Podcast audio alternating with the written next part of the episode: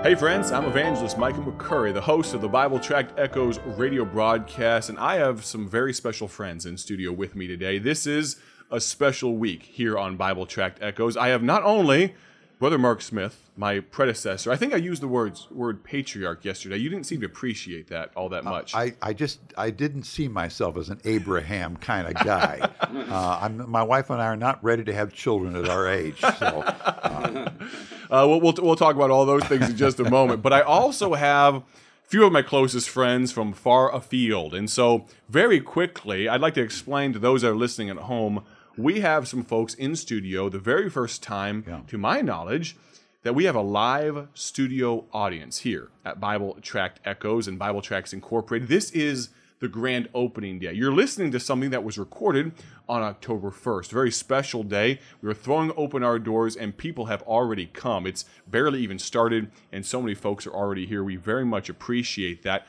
I would love to hear whereabouts people are from. So let's start here on the front row. I know where you're from, but for the folks listening at home, nice and loud, can you give me city and state of where you joined us from? Logansport, Indiana. Logansport, Indiana. I've been in that church and I've heard your salvation testimony. We might have to include that on the uh, radio broadcast one of these days. But Andrew, city and state. Baraboo, Wisconsin. Baraboo, Wisconsin. How, many, how long of a drive was that for you? About three and a half, four hours. Three and a half hours. Thank you so much for coming. The, the investment. Now you told me your name a second ago. Give it to me one more time, Chris. And uh, how- Granite City, Illinois. Granite City, Illinois. Very good. So we got three states represented already. And brother Mark Smith, we'll get to you in just a moment, but you might have the longest drive. We'll have to see if anybody beats you. Yes, sir. Where are you from? Towanda, Illinois. Towanda, Illinois. Thank you so much for coming. I appreciate that. I know you. Normal Illinois. Normal, Illinois, just about 50 minutes or so from here. Thanks for coming, sir. Yes, ma'am. Milwaukee area, no, uh, in Wisconsin. Very good. From the Milwaukee area. Thank you for coming as well. Let's see, right there in the back corner, city and state. Bloomington, Illinois. Bloomington, Illinois. Thank you so much for being here. We greatly appreciate it. Brother Gail, I see ya. Peoria, Illinois. Peoria, Illinois. Brother Gale is a tracked machine. He's a fiend. Uh, he, he, he counts them in the thousands, I think. Yes, sir. Elkhorn, Wisconsin. Elkhorn, Wisconsin. So I know there's a few other people that didn't make it into this studio. They might join us for Wednesday broadcast, Thursday broadcast tomorrow. Uh, we have folks from Kansas out there. We have people from Ohio. And brother uh, Mark Smith, where are you hailing from now that you're not the director? The, what'd you say, the Grand Poobah or something like that? I, I asked the board after I left. I said, "Could you make me the Grand Poobah?" Uh, and they didn't know how to spell it, so I didn't get the title. we, we should do we should do like a Hall of Fame or something like that. Make sure we immortalize you, patriarch and Grand Poobah. I think would be the way to go. But yeah. so tell us where you're from. Uh, my wife and I now pastor. Uh, we live in uh, Western Pennsylvania, Mm-hmm. so just about an hour south of Erie, Pennsylvania. We are oh a good ten hours from here. So. Amen. Very good. I, I so greatly appreciate not only his investment of time in this ministry, but your investment of time in me. I know I know we had a very it was like a changing of the guard. Very quick. I mean, technically, you can make the case we almost didn't have overlap because you and we mentioned this yesterday on the broadcast. You had told the board like three or four years prior that you knew God was working in your heart. You'd been here for over a decade by then. That he, you knew that He wanted you in the pastorate, and the way the Lord's timing works is mysterious sometimes. Yeah, I joked and said uh, to somebody uh, three years uh, when God earlier when God put it on my heart. I'm not sure you were out of high school yet. That's a slight exaggeration, but I was doing evangelism then, and evangelists are allowed to exaggerate. Just a little bit. But God, God was preparing you, giving you some ministry experience, getting you ready, and God was jokingly but lovingly say frustrating me, uh, waiting. But I needed to wait for the right timing of the church I was at as well. So uh, God was in it all. Amen.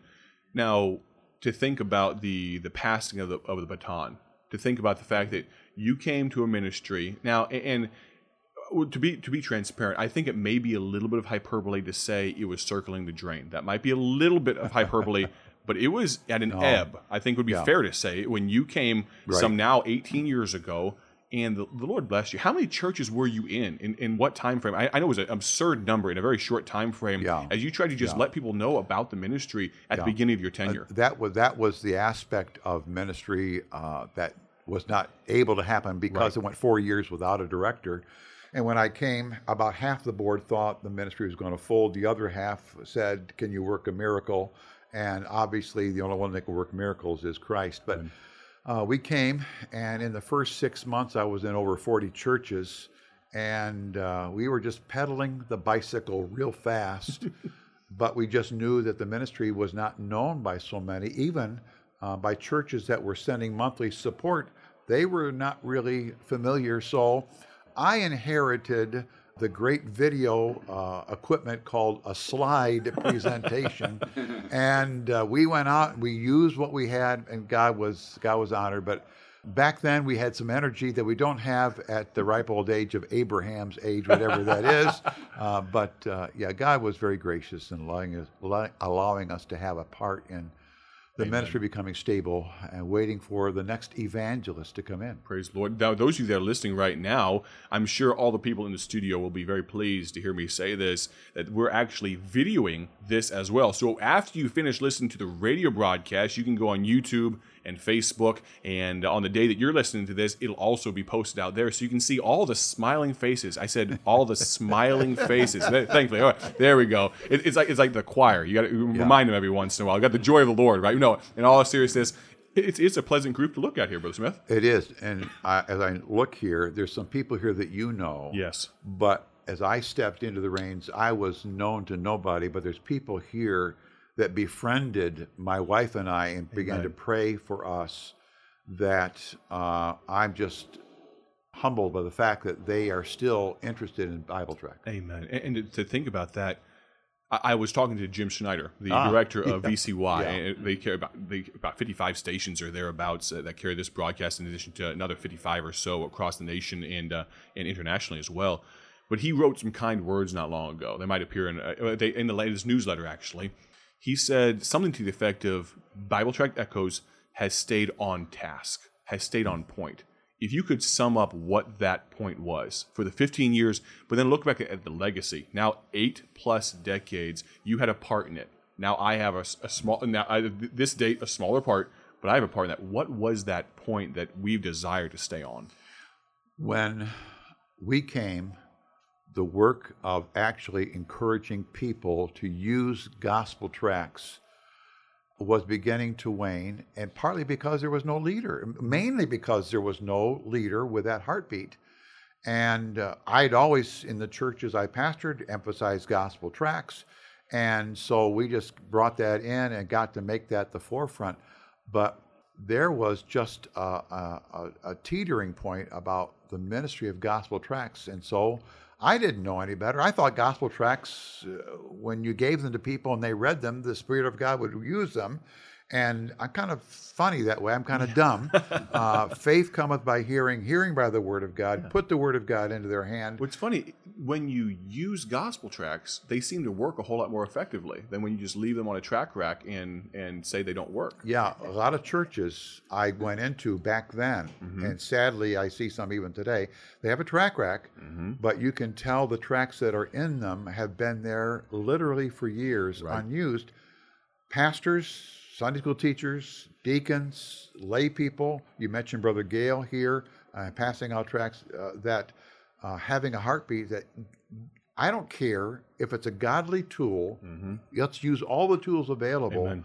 But the literal hundreds of thousands of people that have come to Christ in the era that I got to be the, at the leader uh, leadership role here, because somebody had the care enough to give them the Word of God in their language, and they took it, read it, and the Spirit of God did a work. Amen. Now the Lord may, and I- appreciate it. It's awesome when you have a live studio audience. You say something when, when, when you're normally uh, um, gesticulating and kind of kind of j- getting into it a little bit, and you're getting a little preachy, and then you just have to listen to your own breathing. You know, no, on a normal broadcast when you're when you're doing it, I'm just it's just me and a microphone. But then you said that, and oh by the way, we'll let you say. I know we're a little farther north. We'll let you say Amen. I, even before I gave them permission, they were saying Amen. That that is a huge blessing. I can't tell you what a blessing that is to hear that. We're gonna have to do a live studio audience every time from now on. Okay, so all of you just plan to come like next Monday or something. We'll do this again. But in all seriousness there are three things. and Maybe the Lord will mature me and grow me into maybe adding a fourth or fine tuning. But when I go to a church, there are three things on my heart. The Lord's kind of put in my heart as it pertains specifically to Bible tracts. Why I'm there when it pertains to Bible tracts. Number one, I want people to pray for us. Yeah. every time that we put an emphasis on prayer, Yep. just in the last two or three years, God has blown doors open. I think of right now, we're working on a massive project in Myanmar.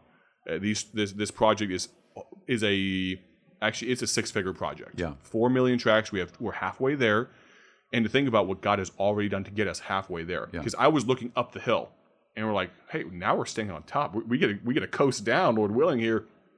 But every time we put an emphasis on prayer, it's been amazing. So prayer number one. Number two, though, is for people to use gospel Absolutely. tracks. If I walk out of a church, and number three on there is for people to consider partnering with the ministry financially, all of that. And I don't think it's uncouth to say so. But if I walk out of a church and they pat me on, on the back and they give me a thick envelope with a love offering, and I see people walk out after I've laid my heart bare to, to, to try to bring some again evangelistic fervor, and people can still walk past and not grab from the tract rack, take your money, keep it. God owns a cattle on a thousand hills. Bible Tracts doesn't need your money. Now, if you feel the need to partnership with us, partner with us, great. Mm-hmm. But I'll tell you what: if if you ever only have a choice mm-hmm. between giving your time and using gospel tracts and giving your money, I can tell you which one I want you to do. Brother Smith, can you talk about that? Well, right now in my personal reading, Bible reading schedule, I'm into Isaiah, and God says in Isaiah, says, You're you're worshiping, but I don't have your heart. Hmm. I don't have your heart. And keep your offerings. Right. Give me your heart. And that's exactly what you're talking about there.